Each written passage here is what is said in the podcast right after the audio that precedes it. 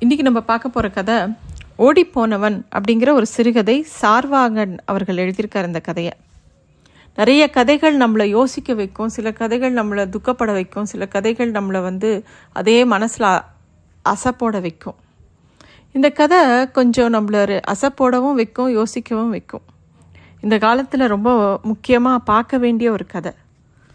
இந்த கதை எழுதப்பட்ட விதமும் ரொம்ப விசித்திரமாக இருக்குது கதை எழுதணும்னு ஆசைப்படுறவங்கெல்லாம் இந்த மாதிரி கதைகளை கண்டிப்பாக படிக்கணும். ஏன்னா இது ஒரு மோனோலாகில் எழுதப்பட்ட ஒரு கதை. ஒரு சிங்கிள் கேரக்டர் மட்டுமே பேசக்கூடிய ஒரு கதை அது. அதே சமயத்தில் அந்த கதையோட தோய்வு இல்லாமல் அதில் வேறு கேரக்டர்ஸ் வந்தால் கூட டயலாக்லாம் கிடையாது. அந்த மாதிரி ஒரு கதை. இந்த கதை எப்படி ஆரம்பிக்கிறதுனா ஒருத்தர் வந்து பசங்களை ஸ்கூல்லேருந்து கூட்டின்னு போய் வீட்டில் விடுற ஒரு வண்டி இழுத்துட்டு போகிறவர் அந்த பசங்க கிட்ட பேசுகிறார் தன்னோட வாழ்க்கை அனுபவத்தை பகிர்ந்துக்கிற மாதிரி இந்த கதை இருக்குது பேப்பர் பார்த்தீங்களா பரீட்சையில் பாஸ் ஆகலன்னு ஒரு பிள்ளை ஆற்றுல விழுந்து உசுரை விட்டுடுச்சான் பள்ளிக்கூட பரீட்சையில் போச்சுன்னா அதுக்கு போய் ஒரு பைத்தியக்கார புள்ள உசுரை விடுமான்னு கேட்குறீங்களா சரிதான் போங்க. அப்படின்னு அவர் அந்த பசங்க கிட்ட பேசிக்கிட்டே வர்றார். உங்களுக்கு தெரிஞ்சது இவ்வளோதான்ப்பா நீங்கள் நல்லா படிக்கிறவங்க. ஒரு வாட்டி படித்தாலும் உங்கள் மனசில் நிற்கிது அதனால் பாடத்தில் சந்தேகமே உங்ககிட்ட இல்லை. அப்படி ஏதாவது இருந்தால் கூட நீங்கள் யார்ட்டையா கேட்டு தெரிஞ்சுப்பீங்க. எங்கள் வீட்டிலலாம் அப்படிலாம் முடியுங்களா? என்ன பாருங்க நான் என்ன படித்தேன்னு நினைக்கிறீங்க? அஞ்சாவது கூட முடிக்கல. அப்படின்னு அவர் தான் அஞ்சாவது கூட படிக்காத விஷயத்தையும் தங்கள் வீட்டில் வந்து அந்த தனக்கு படிப்புங்கிறது எவ்வளோ முக்கியம்னு சொன்ன தெரிஞ்சால் கூட படிக்க முடியாத பற்றியும் சொல்லிக்கிட்டே வராரு. அதுக்கு மேலே அவர் படிக்கவே இல்லை. ஏன் படிக்கலன்னு கேட்கும்போது பயம்தான். மறுபடியும் ஃபெயில் ஆகிடுவோமோங்கிற பயம். சொல்லப்போனால் நான் அஞ்சாம் கிளாஸில் ஃபெயில் ஆனப்பவே செத்து போயிருக்க வேண்டியது. என்னமோ என் தலைவிதி நான் ரொம்ப நாளாக பள்ளிக்கூடம் போகாத போனாலும் பள்ளிக்கூடம் காலேஜ் போகிற பிள்ளைகளெல்லாம் நேரத்துக்கு இட்டுன்னு போகணும்னு என் தலையில் எழுதி வச்சிருக்குது. நான் ஏன் செத்துருக்கு போயிருக்கணும்னு கேட்குறீங்களா அப்படின்னு திருப்பியும் அந்த கதையை சொல்ல ஆரம்பிக்கிறார். அவரோட கதை ஒரு பெரிய கதை. அது என்ன அப்படின்னாக்கா அவர் வண்டியை இழுக்கிற சிரமம் தெரியாமல் இருக்கிறதுக்காக எப்பயுமே அவரை கூட்டின்னு போகிற பசங்கக்கிட்ட அவரோட கதையை சொல்லி பேசிக்கிட்டே இருப்பார். இவர் அஞ்சாவது படிச்சுட்டு இருக்கும்போது பூந்தவல்லி பக்கத்தில் ஒரு சின்ன கிராமம். அந்த கிராமத்தில் தான் இருக்காங்க.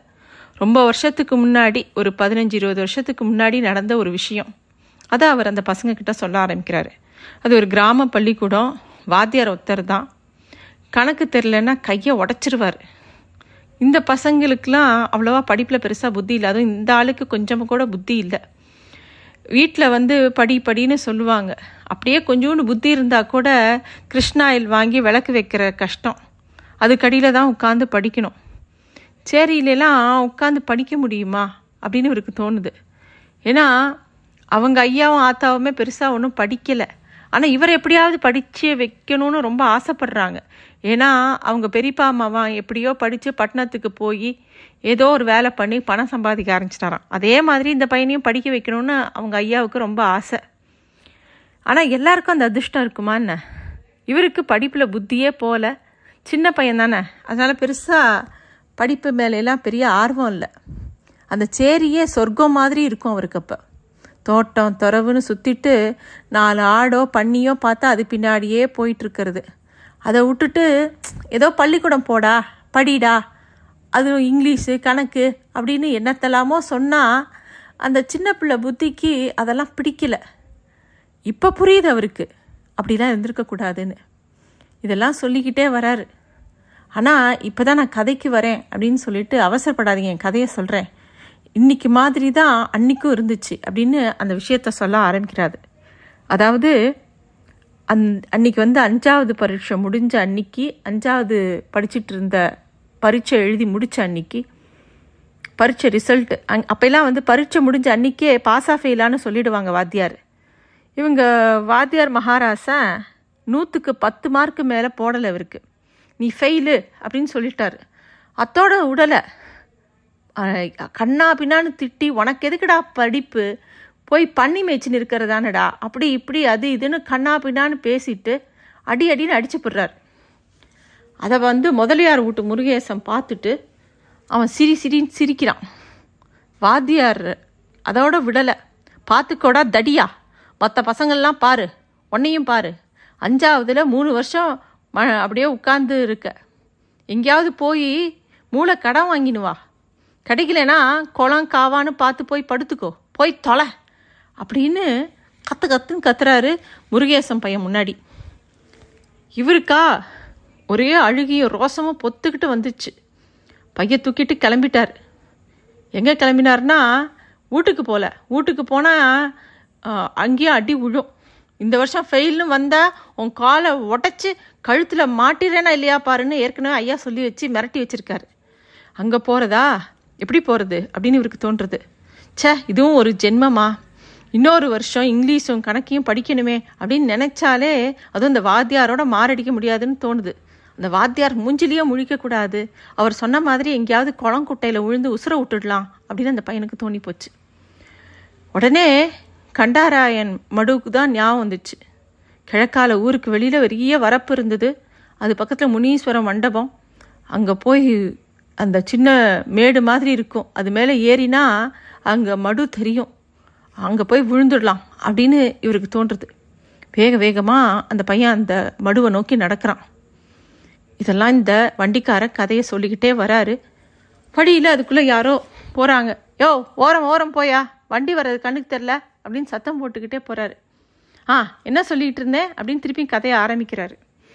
மடுவுக்கு போயிட்டே இருக்கும்போது பயங்கரமாக இருட்டிட்டு வருது மழை பெய்ய போகிறது அந்த இடி இடிக்குது. அதெல்லாம் இவருக்கு ஞாபகமே இல்லை. எப்படியாவது மண்டபத்துக்கு போயிடணும் அப்படின்னு சொல்லி போகும்போது நல்ல மழை இருட்டிண்டு பெருசாக மின்னல் அடிக்குது. அப்போது பயந்து போய் கீழே வழுக்கி வழுக்கி விழறாரு. விழுந்து சட்டையிலலாம் ஒரே மண் சகதி. க அப்புறம் சட்டையை கட்டிட்டு புஸ்தக பையை சுருட்டி எடுத்துக்கிட்டு வேகமாக மண்டபத்துக்கு போயிடலான்னு ஓடுறா. மழையாக பிரமாதமாக மழை. உள்ளே போய் ஒதுங்கிடலான்னு நுழைக்கும்போது அப்படியே ரத்தமே உறைஞ்சி போச்சு. ஏன்னா அங்கே ரெண்டு நெருப்பு தணல் மாதிரி ரெண்டு கண்கள் அங்கே தெரியுது.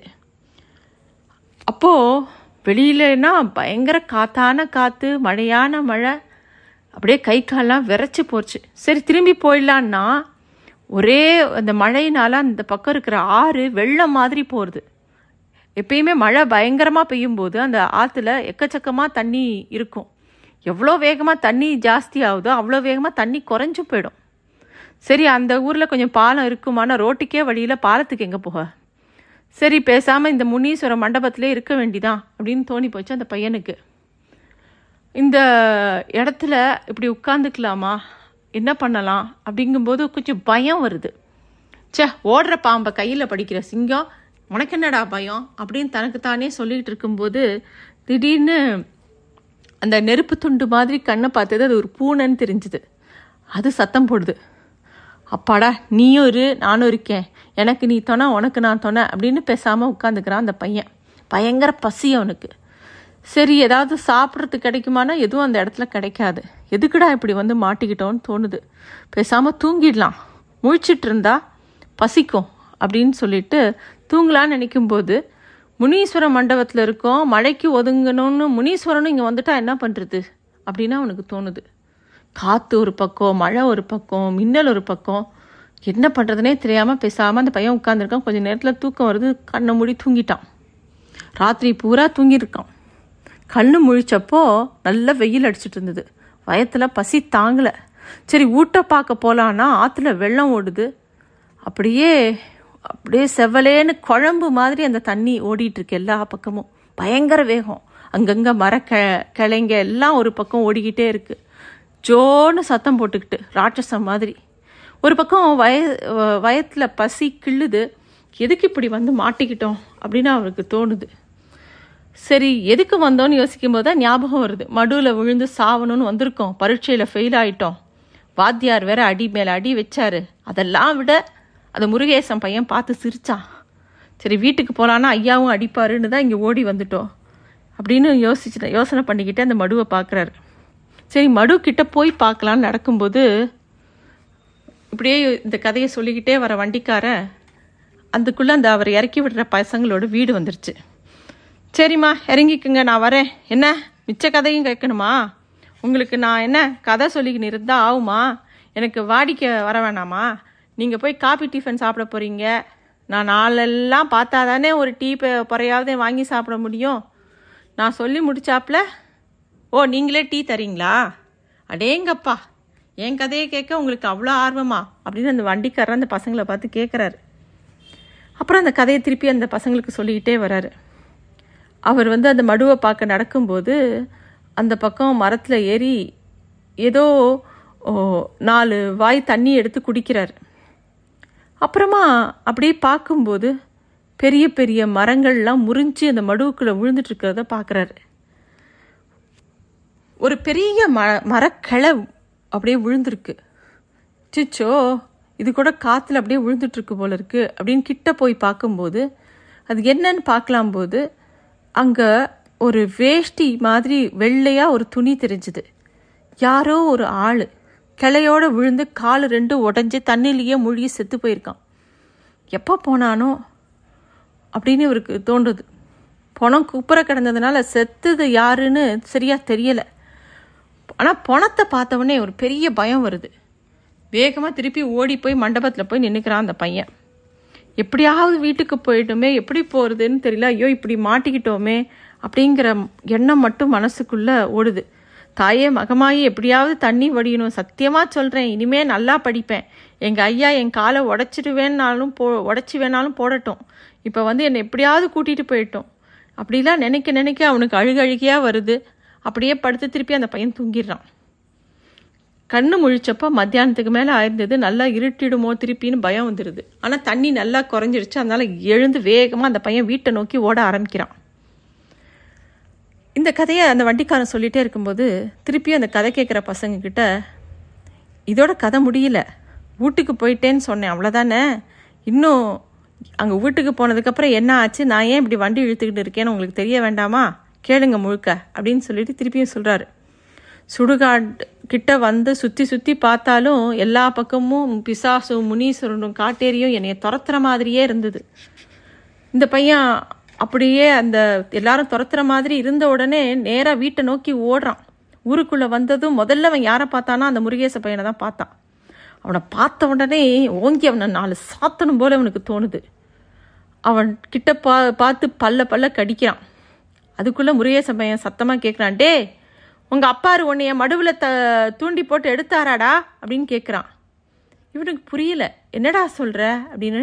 நீ கிளாஸை விட்டுட்டு ஓடி போனியே. கொஞ்ச நேரம் தான அப்புறம் உங்கள் அப்பாரு உன்னைய தேடி வந்தார். நீ பாத்தியா? அப்படின்னு என்னை கேட்டார்.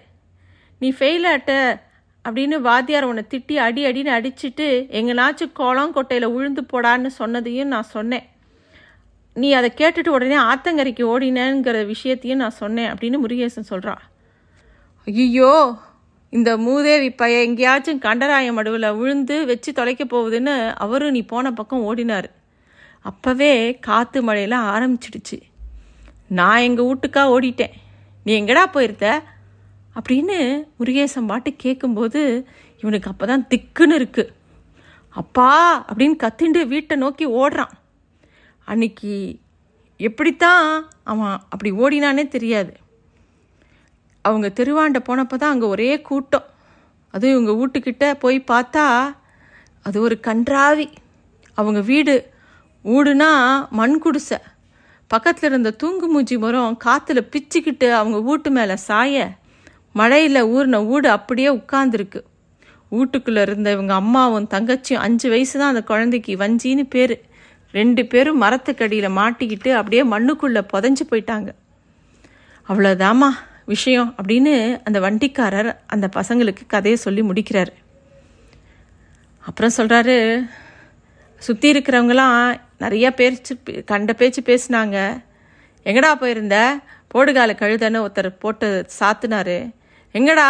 உன் போக்கத்தாப்பான்னு இன்னொருத்தர் கேட்டாரு. என்னடா முழிக்கிற?